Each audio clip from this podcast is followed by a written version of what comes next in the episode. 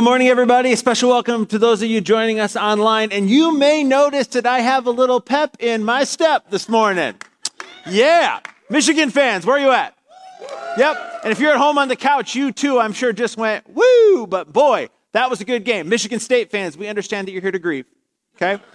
But but hey, after next week, things are looking up for you. I'm just saying, ha! Oh, now we should talk about the things of the Lord. Anyway, uh, Today, we get to continue a series we called Virtual Israel. And as many of you know, it's content I've been working on uh, for about a year now in preparation for the trips Eastone, uh, Keystone planned to take to Israel in 2020. Trips which, as you may have noticed, didn't quite work out as we had hoped. And, and so this fall, I decided to do the next best thing and take all of you on an eight week trip to Israel virtually. And as a bonus, you don't even need a valid passport. With the pandemic, I'm not sure you could get one anyway, so no worries, right? Uh, here's how it works during each week of the series I introduce you to a site that was included on the itinerary for our trips, and then I'll teach some of the content I had planned to teach at that site. Um, and as we've seen already and will continue to see, these sites served as a setting for some iconic Old Testament stories, stories that ultimately set the stage for Jesus. And so, anyway, today I get to present you with one of the most interesting sites in Israel's desert region. It's an oasis called En Gedi. And it, it's drawn visitors for thousands of years because, unlike almost anywhere else in the desert, it has water. Uh, here's a picture of the most famous water on the site. Uh, this is David's waterfall. It's absolutely stunning, uh, especially given the contrast. If you look just up in this region, you can see there's just barren, rocky wilderness surrounding uh, this nature reserve. Um, and this is, of course, named after the David of David and Goliath fame. Uh, David hid near En Gedi. There's a bunch of caves around a thousand years before the time of Jesus when he was hiding from a king named Saul, who at the time wanted to kill him. Uh, anyway, here's a fly in from our friends at Google Earth to kind of illustrate where En Gedi sits into re- in relationship to the rest of Israel. And what's really interesting about En Gedi is it literally sits right on the shore of the Dead Sea, uh, which honestly makes the water you find there that much more impressive. Uh, because, as you've probably seen from the Travel Channel, if you haven't been there yourself, uh, the Dead Sea, along with being the lowest place on planet Earth, it contains water that is almost 10 times as salty as the water you find in the ocean. And while that makes a day at the beach really interesting because you can literally float in water while reading a newspaper, here's a guy I found on the Google doing just that, right?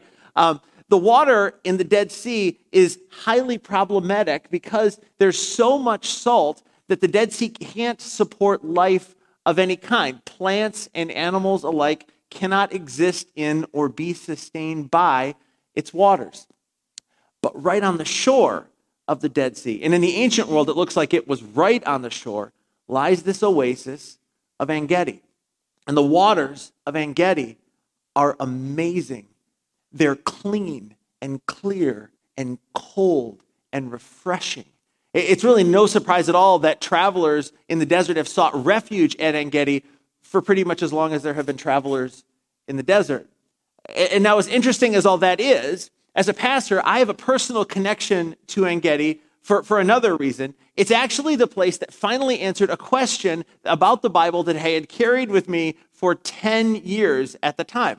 Uh, if you've spent any time in the text, you may have asked this question too. Here's the question that I carried uh, What is living water? I realize that more than a few of you are not nearly as nerdy as me, and consequently may have never asked this question, right? So let me give you a bit of background as to why I think it's a good question to seek an answer to. Uh, the image of living water surfaces repeatedly in the accounts of Jesus' life. And every time it does, Jesus identifies it as something critical to human thriving, both physically and spiritually. Let, let, me give you a couple of examples to show you what I mean. Uh, the first is from an account uh, of a day Jesus and his disciples are in Jerusalem to celebrate a Jewish feast called Tabernacles. Uh, during uh, that annual celebration, people lived in tents for seven days. You might say the festival was intense. Oh, Oh, see, that's a great pastor joke right there. I don't even care who you are. Uh, anyway, lived in tents for seven days to remember the 40 years that Israel uh, spent in the desert when God led them through the desert and they lived in tents. And so Jesus and his disciples are in Jerusalem. Uh, and on the last day, the greatest day of that feast, John records what happened.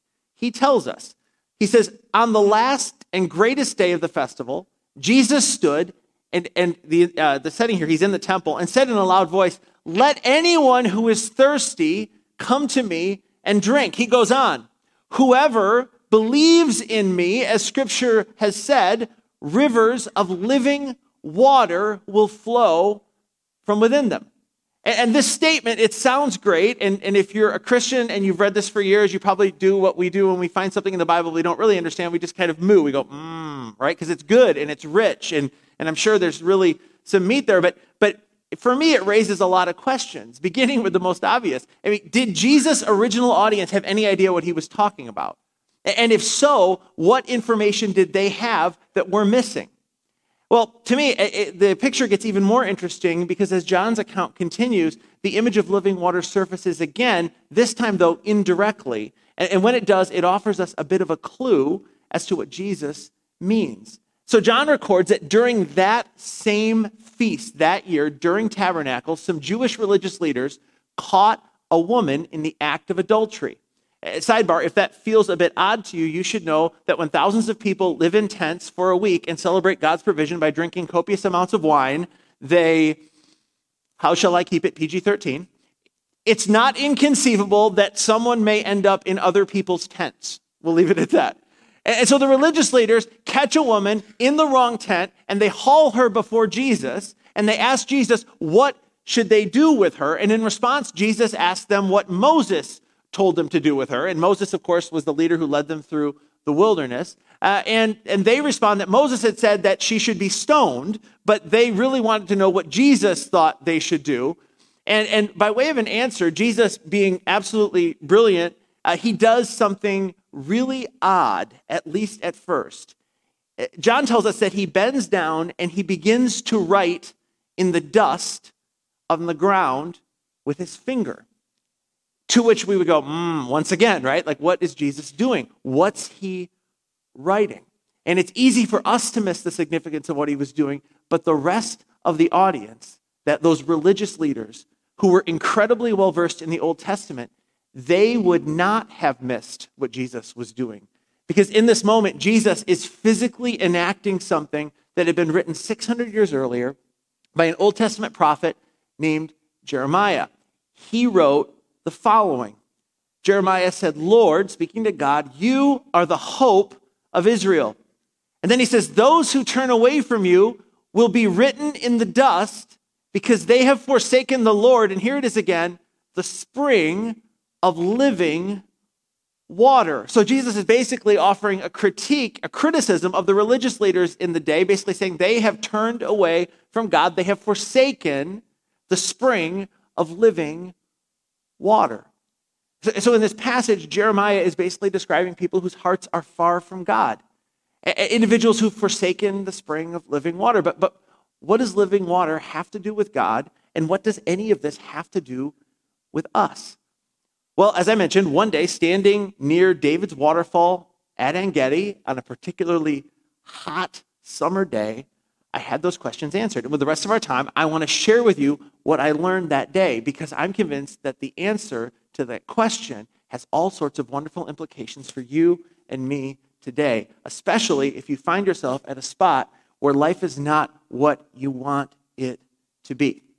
So, uh, by way of answer, I'll begin by noting that ancient people thought of water as existing in two forms. They called it cistern water, or sometimes you find it uh, labeled dead water, or living water. Uh, cistern water was basically water that had been stored in an open air holding tank called a cistern. And, and consequently, it was often muddy and stagnant and warm and uh, polluted by animal droppings. Hey, look, a toilet. Not really, right? Uh, it, it's not exactly triple filtered water that you get for free with your coffee at Starbucks, if you know what I mean, right?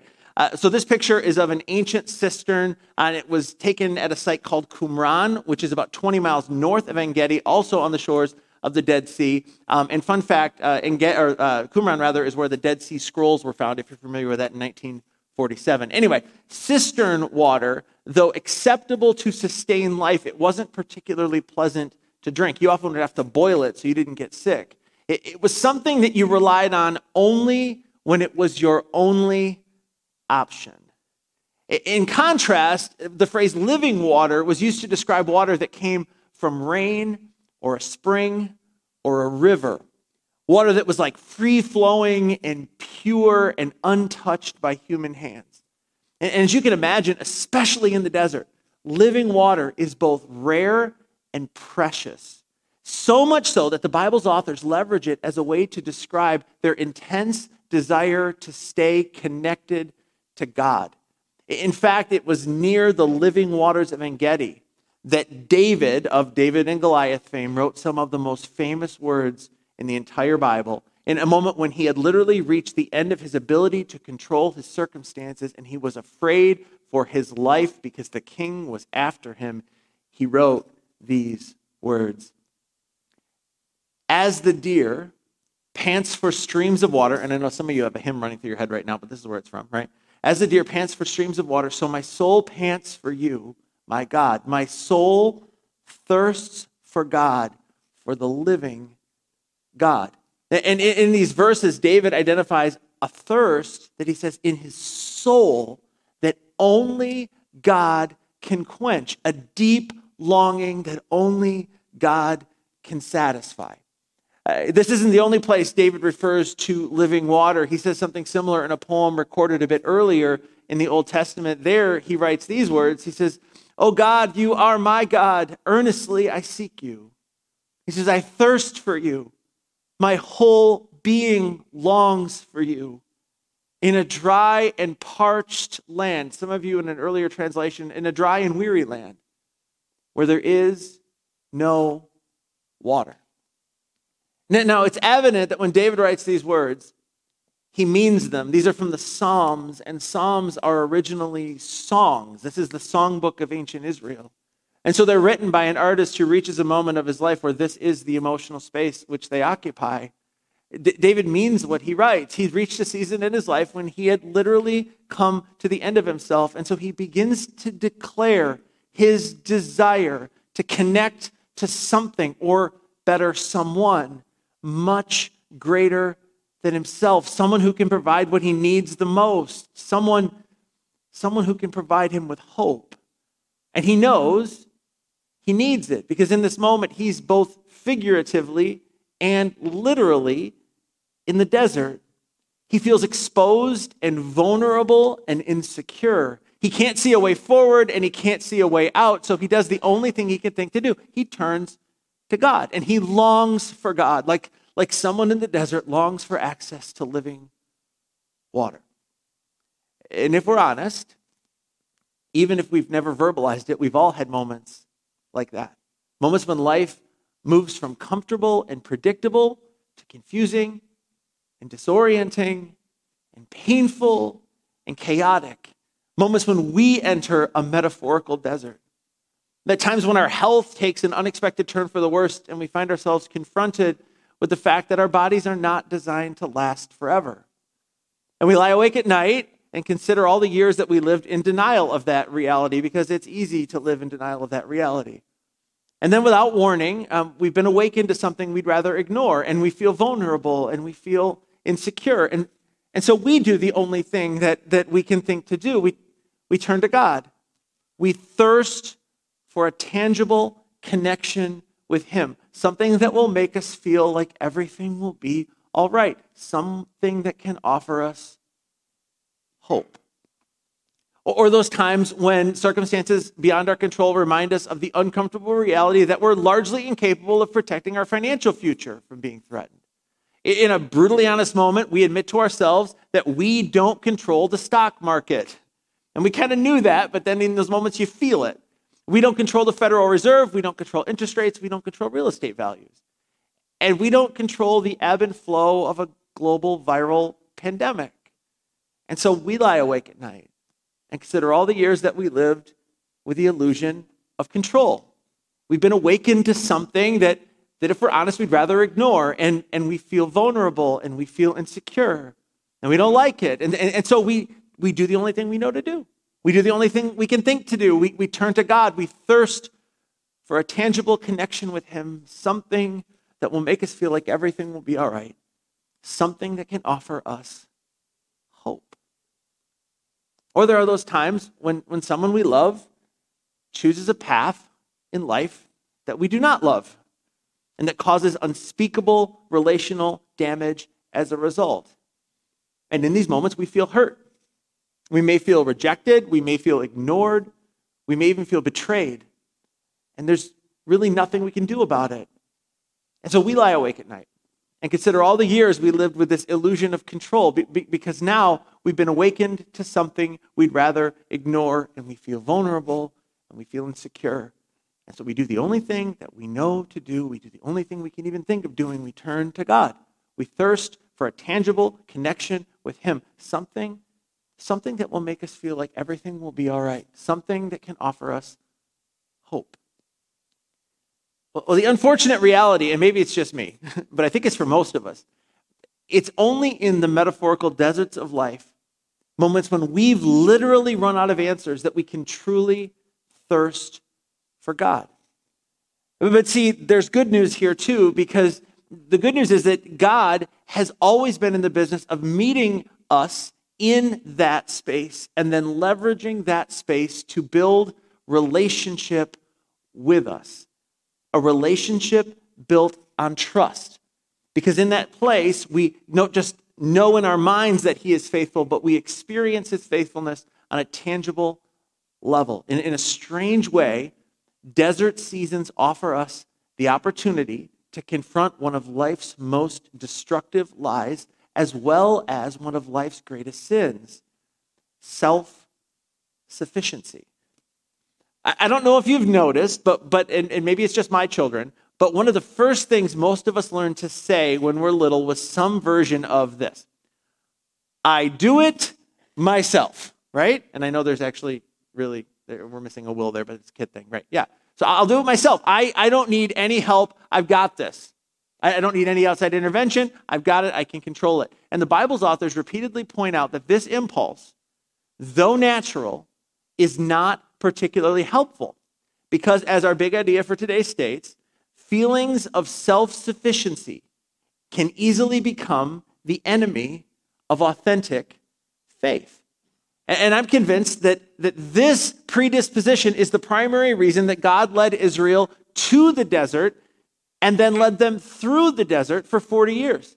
He needed to bring them to the end of themselves so that he could teach them that they needed him and that they could trust him. He wanted to be for them a heavenly father.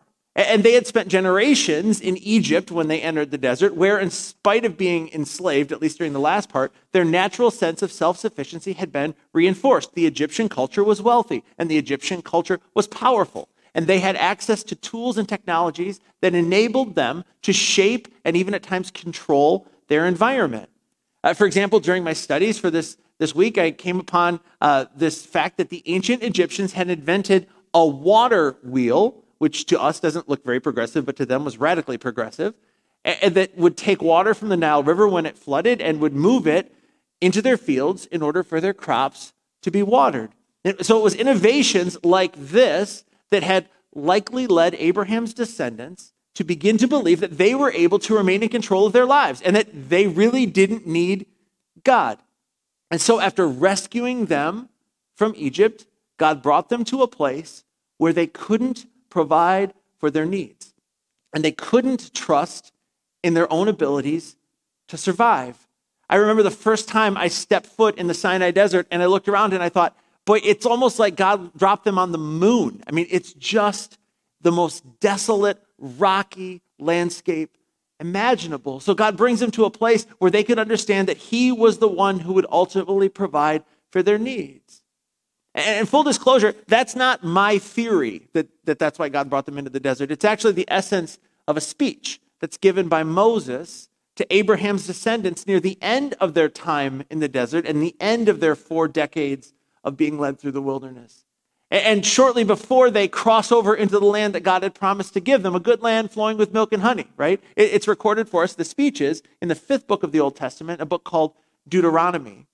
And the speech begins by Moses essentially telling the people, now you've learned to trust God during your time in the desert.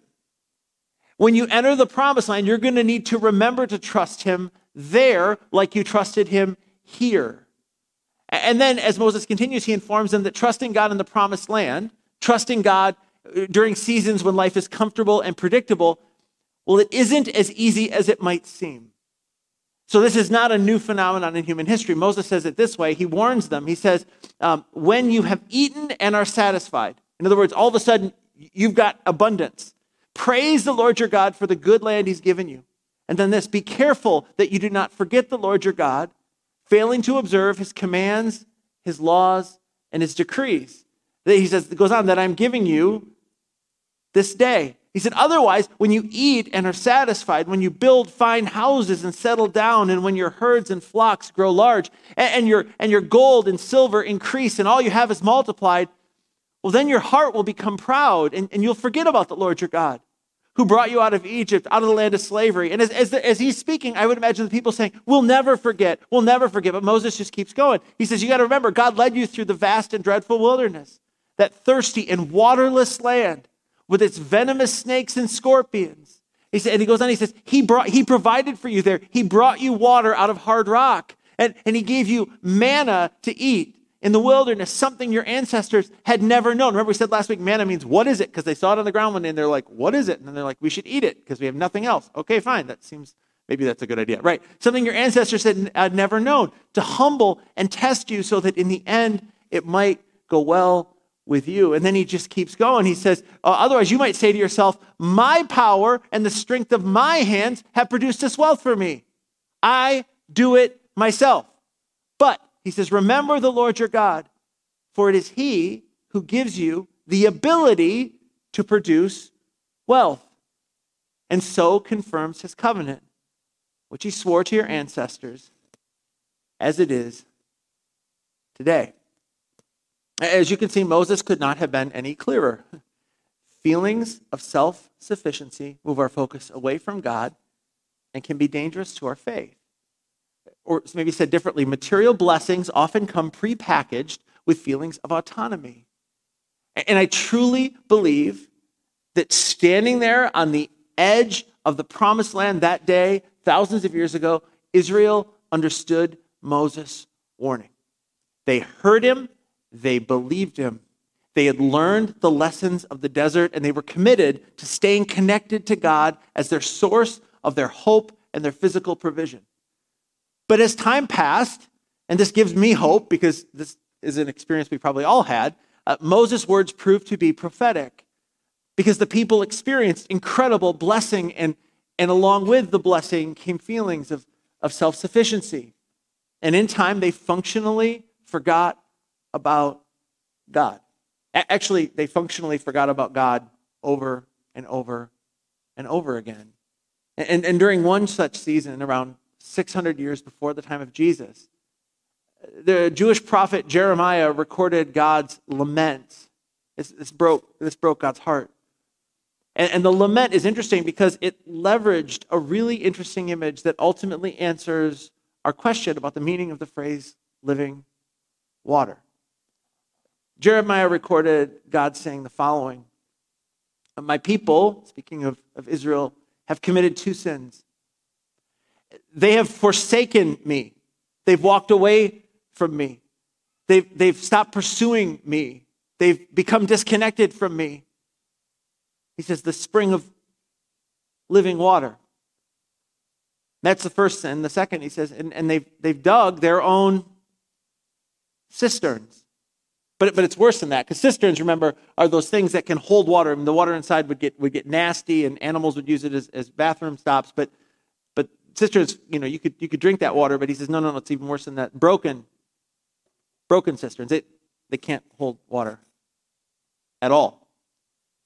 So by the strength of their hands, um, they've dug cisterns and they've turned their back on the free flowing, cool, refreshing waters that I offer them.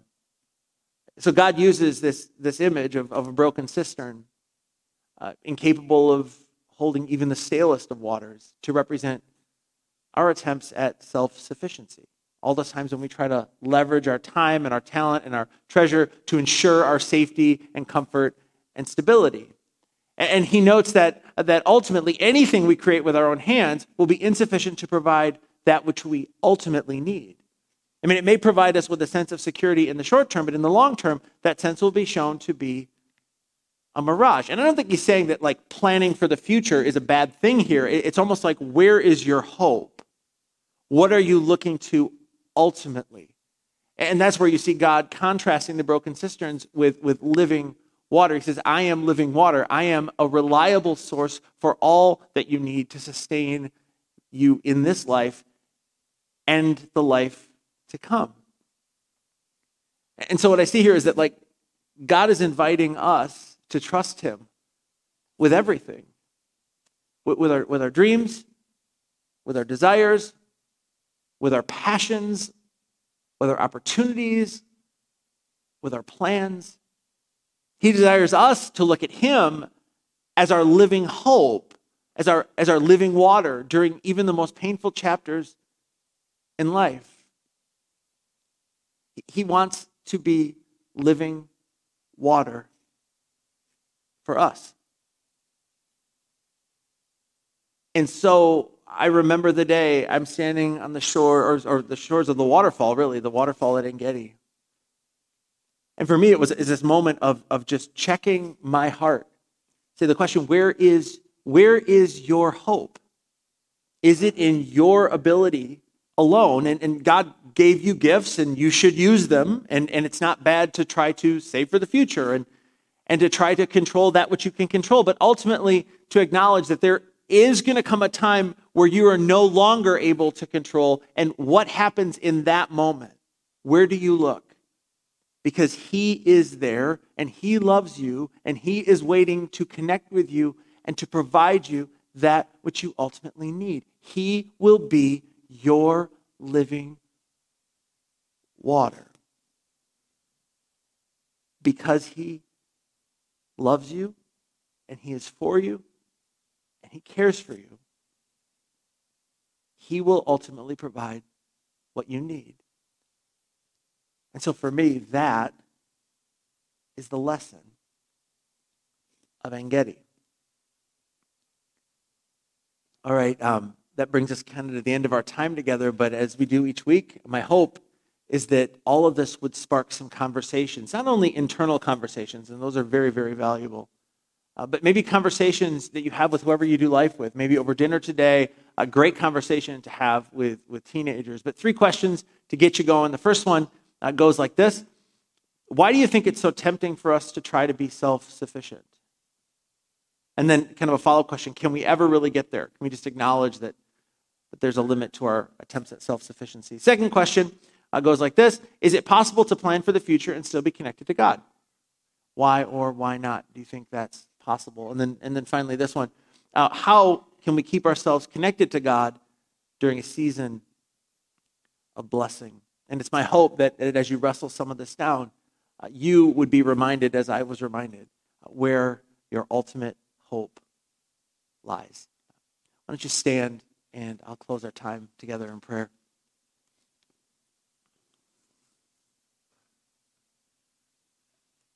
Heavenly Father, I'm well aware that um, for a whole bunch of us, this is an interesting reminder. But for some of us, we entered this room in a desert. And maybe for a few of us, this reminder that you are what we ultimately need. You are what our soul thirsts for, and that you are faithful. I pray that that, that truth would bring comfort. That truth would that, that truth would reignite hope.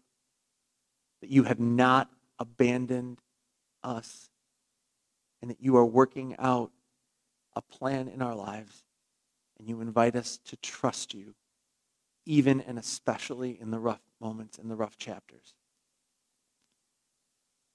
But for this morning, in this place, we thank you that you're faithful.